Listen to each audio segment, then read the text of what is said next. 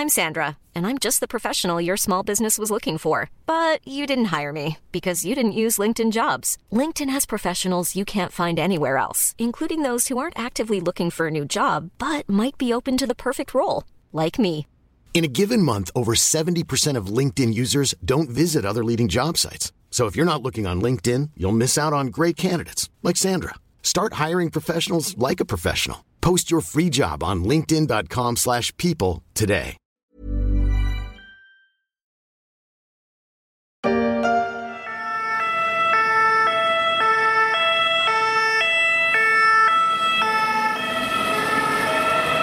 Nouvelle urgence à l'hôpital et bras de fer en vue avec le gouvernement. Les établissements publics sont toujours convalescents depuis la crise pandémique et connaissent des pénuries de personnel endémiques. L'intérim s'y est installé depuis des années pour combler les trous dans les plannings. La concurrence aussi. Les prix à la journée ont grimpé pour attirer les intérimaires. On a parlé de jusqu'à 4000 euros les 24 heures pour un médecin remplaçant. De quoi décourager ceux en poste qui n'y parviennent pas forcément en un mois. De quoi aussi susciter de nouveaux départs qui à leur tour alimentent les pénuries. Une spirale qui devrait prendre fin avec le plafonnement de la rémunération des intérimaires instauré le 3 avril. Enfin normalement.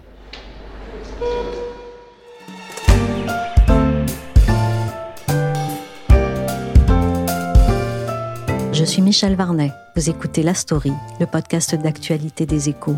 Vous pouvez nous retrouver sur toutes les applications de téléchargement et de streaming. Abonnez-vous pour ne manquer aucun épisode. Comme dans tous les hôpitaux, ce directeur travaille sans relâche pour remplir ses plannings de médecins. Parce que sur euh, le mois d'avril, il y a encore un certain nombre de positions à trous. À partir d'aujourd'hui, il a interdiction de payer les médecins intérimaires au-delà de 1390 euros bruts pour une garde de 24 heures. Ce plafonnement va-t-il faire fuir les intérimaires dont il ne peut se passer? C'est bien la question. Et un mois après l'application de la loi RIST, elle est encore entière. J'ai demandé à Solène Poulenec, spécialiste aux échos des questions de santé publique, ce qui avait changé le 3 avril à l'hôpital et surtout comment le gouvernement compte-t-il s'y prendre pour s'assurer que ça change.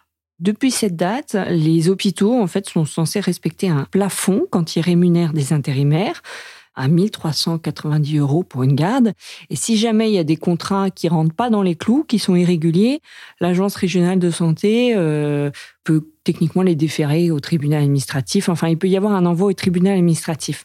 Donc sur le papier, euh, tout est encadré pour faire en sorte qu'il n'y ait pas de rémunération dite excessive pour les intérimaires. Et tout le monde est d'accord là-dessus? En tout cas, ce qui est sûr, c'est que ça pose problème aux hôpitaux publics parce que la Fédération euh, des hôpitaux publics euh, est totalement en soutien du gouvernement sur ce sujet et dit il faut vraiment qu'on régule l'intérim, ça nous coûte trop cher, ça destruction les hôpitaux publics.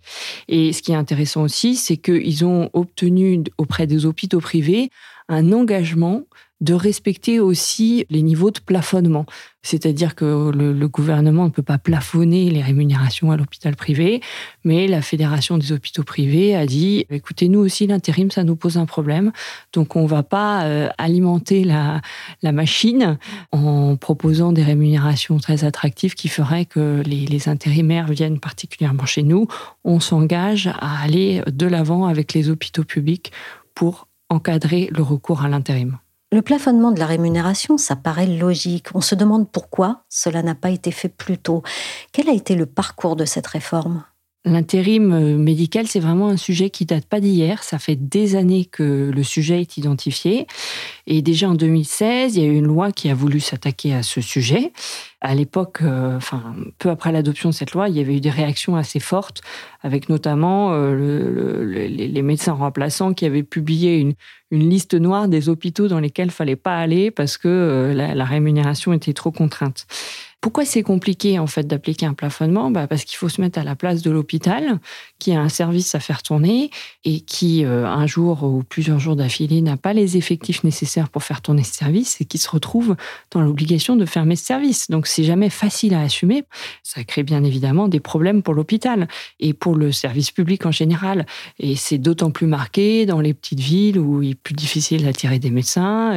Tout ça dans ce contexte de manque de médecins qu'on ressent de plus en plus, c'est pas facile à appliquer. D'ailleurs, cette loi de 2016 qui a donné lieu à un plafonnement, on s'est rendu compte qu'elle n'était pas appliquée. Du coup, en 2021, bon, entre-temps, il y a eu le Covid. Hein, donc, vous imaginez bien que pendant la période Covid, euh, tout a été chamboulé. Cette histoire d'intérim n'était plus sur le devant de la scène.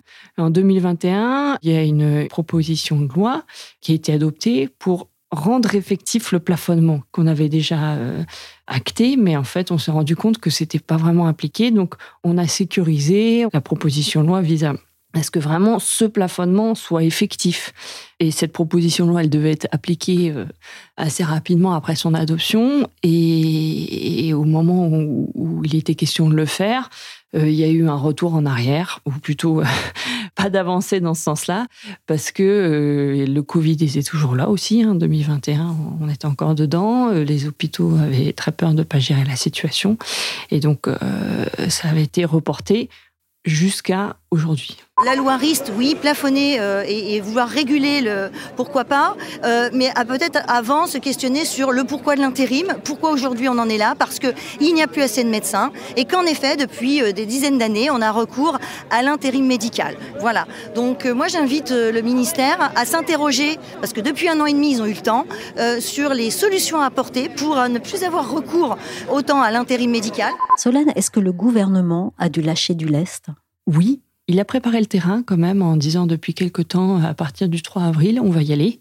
Le 3 avril, c'est pas une date choisie par hasard parce que il y a eu, euh, enfin, les épidémies dites hivernales sont censées être euh, derrière l'hôpital. Vous vous souvenez, on a eu un, hiver compliqué avec de la grippe, de la bronchiolite, encore du Covid. Et donc, si le gouvernement avait décidé d'aller euh, de l'avant pour la régulation de l'intérim à ce moment-là, ça aurait été sans doute très très compliqué. Donc, conscient de ça, il a dit il a préparé le terrain en fixant un horizon et en disant le 3 avril, on, ira. Mais alors, euh, signe que la situation est pas facile, c'est que très peu de temps avant ce 3 avril, il a lâché du lest, notamment sur le plafonnement de, de l'intérim. Comme je vous l'ai dit, c'est un plafonnement qui date de quelques années, qui à l'époque avait été fixé à 1170 euros brut pour une carte de 24 heures. Et là, ce plafond a été relevé à 1390 euros il a aussi donné des marges de manœuvre aux agences régionales de santé pour augmenter une prime qui est censée permettre aux, médecins titulaires, si une fois qu'ils ont fait leur travail, ils ont encore un peu d'énergie, d'aller donner un coup de main aux services ou dans les établissements qui ont besoin d'effectifs. Le pari du gouvernement, c'est que des intérimaires signent des contrats dans les hôpitaux. Dans une situation déjà précaire, certains pensent que ce n'était pas le moment de prendre ce pari parce que si on se gourre et qu'ils ne viennent pas, il n'y aura même plus les intérimaires. À l'hôpital, ça passe comment, techniquement et socialement, cette réforme? Quand on parle aux représentants des hôpitaux, ils, ont bien conscience que c'est un travail de longue haleine, une course un peu de fond, et qu'on va voir dans la durée comment ça se passe. Tout le monde reconnaît qu'il y a une période de stabilité. Savoir combien de temps elle dure, euh, c'est plus compliqué à ce stade, et la période d'été va être assez euh, cruciale. Un autre point qui est important, c'est que pour euh, passer euh, cette période, bon, il y a des outils, euh, des contrats particuliers qui peuvent être signés avec les médecins remplaçants, qui sont assez rémunérateurs, mais qui sont censés être plus fidélisants, installer plus les médecins remplaçants dans les services. Dans le jargon, on appelle ça des contrats de motif 2 qui sont signés en ce moment pour essayer de faire en sorte que ces médecins remplaçants intérimaires viennent vraiment dans les services et restent plus longtemps. Donc c'est un outil qui est euh, employé dans certains territoires. La question après, euh, c'est comment aussi euh, tout ça se stabilise parce que il y a les médecins titulaires qui disent non mais c'est très bien, euh, on est d'accord pour encadrer l'intérim, mais on veut pas qu'il y ait des disparités salariales très importantes. Et s'il continue à y avoir des disparités salariales très importantes entre ceux qui sont pas là de façon permanente et ceux qui sont là de façon permanente, et eh ben de toute manière l'hôpital euh, va pas être attractif. Donc il y a une très forte revendication en ce moment de la part des médecins titulaires hospitaliers qui disent nous on a par exemple des astreintes, on est censé euh, ne pas s'éloigner de l'hôpital pour répondre à des demandes, il faut qu'elles soient mieux payées. Le travail de nuit, il faut qu'il soit mieux payé. Il y a eu des revalorisations qui ont été décidées à l'hôpital après le Covid, mais le gouvernement lui-même dit qu'il entend que le chantier de revalorisation n'est pas terminé et donc, euh, la situation à l'hôpital va sans doute aussi euh, dépendre de ce qui se passe en matière de rémunération. Enfin, c'est un chantier, un chantier RH euh, au long cours. Et les intérimaires, eux, comment réagissent-ils? C'est difficile d'avoir euh, une vision très complète, hein, mais il y a une organisation, un syndicat euh, des médecins remplaçants qui intervient beaucoup dans le débat en ce moment. Eux disent non mais on, est les vilains petits canards, mais d'abord on, aide l'hôpital euh, public à tourner. Nous on n'a pas de congés payés, on a une situation plus précaire, on a droit de vouloir mieux gérer notre agenda. Enfin ils disent il faut arrêter de dire que l'intérim c'est scandaleux, euh, c'est une possibilité qui est laissée à des praticiens, euh, il n'y a pas de raison de s'en priver. Et le gouvernement, comme je vous l'ai expliqué, a aussi lâché du lest en augmentant le plafond de rémunération, mais ça ne les a pas empêchés de dire on va contester juridiquement le plafonnement de l'intérim. Donc ça a été annoncé tout récemment. Ils ont, ils ont lancé un recours juridique dont on ne connaît pas encore l'issue. Hein. Mais pour vous dire qu'il y a quand même une, contestation, du moins de la part de ce syndicat, qui est très forte du plafonnement. Après, euh, le juge de paix, ce sera ce qui se passe sur le terrain. Est-ce que, euh, effectivement, euh, la plupart des gens qui font des remplacements aujourd'hui vont décider de, de s'installer plus durablement à l'hôpital? Ça, on ne peut pas le voir du jour au lendemain. Mais le syndicat qui représente les intérimaires, et on peut le dire très virulent en, en disant non, mais ce qui est fait, c'est complètement contre-productif. On va déstabiliser encore plus l'hôpital. Vous allez avoir plein de fermetures de services, plein de difficultés, et euh, ils le disent comme ça, hein, on prend les, les patients en otage avec cet encadrement. En raison d'une carence de personnel médical, nous sommes contraints de fermer l'accueil des urgences. C'est le message du centre hospitalier de Sainte-Foy-la-Grande en Gironde. Fermé jeudi dernier, le service ne devrait pas rouvrir avant le 23 avril. À Vitel, dans les Vosges, les urgences tournent au ralenti avec une fermeture la nuit, les week-ends et jours fériés au moins jusqu'au 1er mai. Les médecins chez nous, c'était surtout des remplaçants, confie un infirmier du service. L'hôpital accuse le coup. Face au désistement d'intérimaires, il négocie en ordre dispersé pour les fidéliser, en les intégrant comme contractuels notamment, avec ces fameux contrats de type 2 dont la rémunération monte à 1600 euros brut pour 24 heures et la durée peut aller jusqu'à 6 mois. Mais cela risque de fausser l'objectif qui est d'attirer les praticiens sur des contrats conventionnels à l'hôpital public. Certains parlent même d'une contractualisation de l'intérim. Elisabeth Borne s'est déclarée prête le 27 avril, malgré les fermetures de services déjà constatées, à aller au bout du bras de fer, avec, je cite, les praticiens mercenaires. Dans les hôpitaux publics et dans les maternités, l'inquiétude monte, comme à celle de Mayenne, où Fanny Guillaumard s'est rendue en reportage pour les échos. Elle témoigne de la situation. C'était juste avant que la maternité ne ferme, mi-avril, pour deux semaines. Il y a pénurie euh, donc euh, d'anesthésistes et d'ailleurs, euh, depuis dimanche 16 avril, les accouchements sont suspendus, au moins jusqu'au 20 avril, à cause d'un manque d'anesthésistes. C'est un centre hospitalier voilà, qui couvre tout le nord Mayenne. Il manque des sages-femmes et euh, par ailleurs des professionnels de la santé mentale. Comment était le climat chez les soignants? C'était tendu. Quand j'y suis allée, il n'y avait pas assez d'anesthésistes pour assurer le planning des gardes de la semaine suivante. Or, il faut toujours un anesthésiste sur place, sinon il n'y a pas d'accouchement. Alors les sages-femmes étaient angoissées, voire en colère. Elles ne voulaient pas que je parle de la situation pour ne pas inquiéter les mères qui devaient accoucher. Et elles étaient aussi angoissées d'être dans le flou, de ne pas savoir ce qui allait se passer à partir de l'application de la loi. Et elles demandaient des réponses à la direction, mais euh, même elles ne savaient pas ce qui allait se passer. Mais le gynécologue s'est lui montré plus optimiste. Les anesthésistes allaient finir par se manifester. La directrice de l'hôpital de Mayenne me disait qu'elle proposait systématiquement la titularisation à ces anesthésistes intérimaires, mais refusait parce qu'ils préféraient leur statut d'intérimaire. De ce que vous en avez vu, Fanny, comment les intérimaires réagissent-ils, voire même résistent-ils à la réforme? Je ne sais pas s'ils résistent, mais si, ils résistent en, en ne venant plus. Et ils ne sont pas satisfaits de cette mesure parce qu'ils sont bien sûr moins payés, moins libres. Et en même temps, oui, ils résistent parce qu'ils négocient leur salaire. Certes, leur revenu est plafonné, mais ils vont essayer de chercher des primes, par exemple.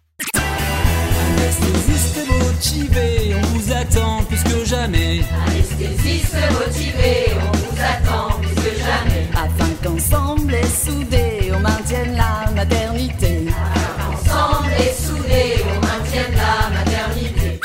La maternité pense-t-elle s'organiser dans le contexte de la loi? Comment va se passer cette période de transition pour cette maternité? En fait, ça ne change pas par rapport à avant. Elle recherche toujours les anesthésistes. Et là, ça est, ils sont en train de monter un partenariat avec l'hôpital de Laval pour avoir une meilleure connexion entre les deux. L'hôpital de Laval est à 30 minutes. Et c'est déjà arrivé que la maternité euh, suspende ses accouchements. Donc préviennent les mères à l'avance. Donc c'est assez rodé. Et euh, Là, pour l'instant, la loi n'a rien changé. Parce qu'on le voit, la, la maternité, euh, les accouchements sont suspendus en ce moment. Est-ce que globalement, euh, Fanny, les maternités en région sont confrontées à ce même type de situation? Oui, plus particulièrement les maternités qui réalisent moins de 1000 accouchements par an. D'après l'Académie de médecine, plus de 80% d'entre elles sont en tension démographique sévère. Pour donner un autre exemple, à partir du 26 avril, la maternité de Guingamp dans les Côtes d'Armor va fermer deux mois. Et là, il manque notamment des sages-femmes. Et ce n'est pas la première fois que la maternité est menacée. Est-ce que ça ne pose pas aussi des problèmes de, de sécurité? Ça pose des problèmes de sécurité pour les accouchements délicats.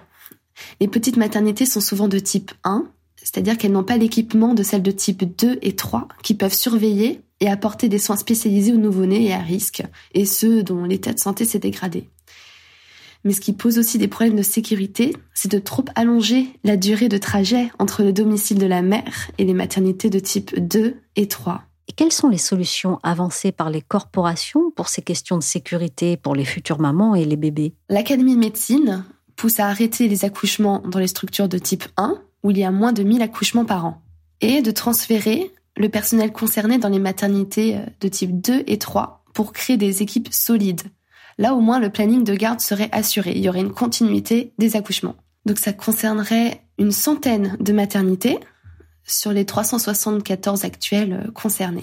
Et donc dans ce scénario, 89% des naissances seraient domiciliées dans une commune à une demi-heure maximum de la maternité.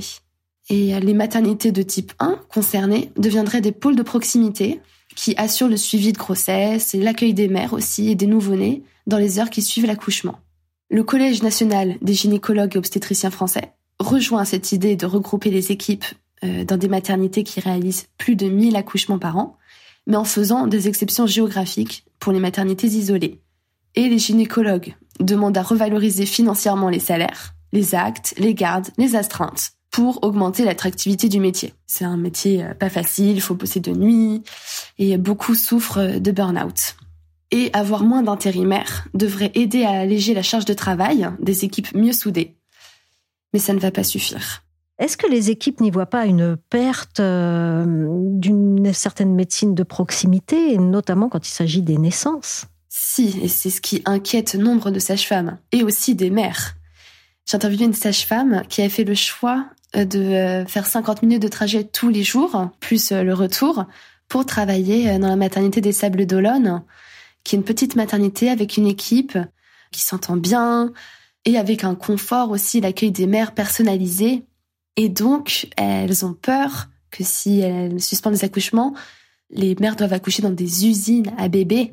Et euh, ce que rétorque l'Académie de médecine, c'est que euh, si on renforce les équipes dans les maternités de type 2, il y aurait encore un accouchement personnalisé. Mais je reviens à l'exemple de la maternité de Mayenne voilà, en faisant plus d'échanges de personnel avec Laval, les sages-femmes ont peur d'intégrer de temps en temps l'équipe de Laval qu'elles connaissent moins. C'est pas du travail à la chaîne, mais euh, elles ont peur de ça. Parce que ça deviendrait pour eux un autre métier? Oui, c'est aussi lié aux, machines. Enfin voilà, l'équipement et, le matériel est, plus sophistiqué. Euh, il y a plus de monde. Euh, bien sûr, on perd cet aspect proximité géographique comme l'intimité avec les équipes, euh, qui connaissent bien la patiente. Merci à Fanny Guillaumard et à Solène Poulenec, journaliste aux échos. La story s'est terminée pour aujourd'hui. Cet épisode a été réalisé par Willigan.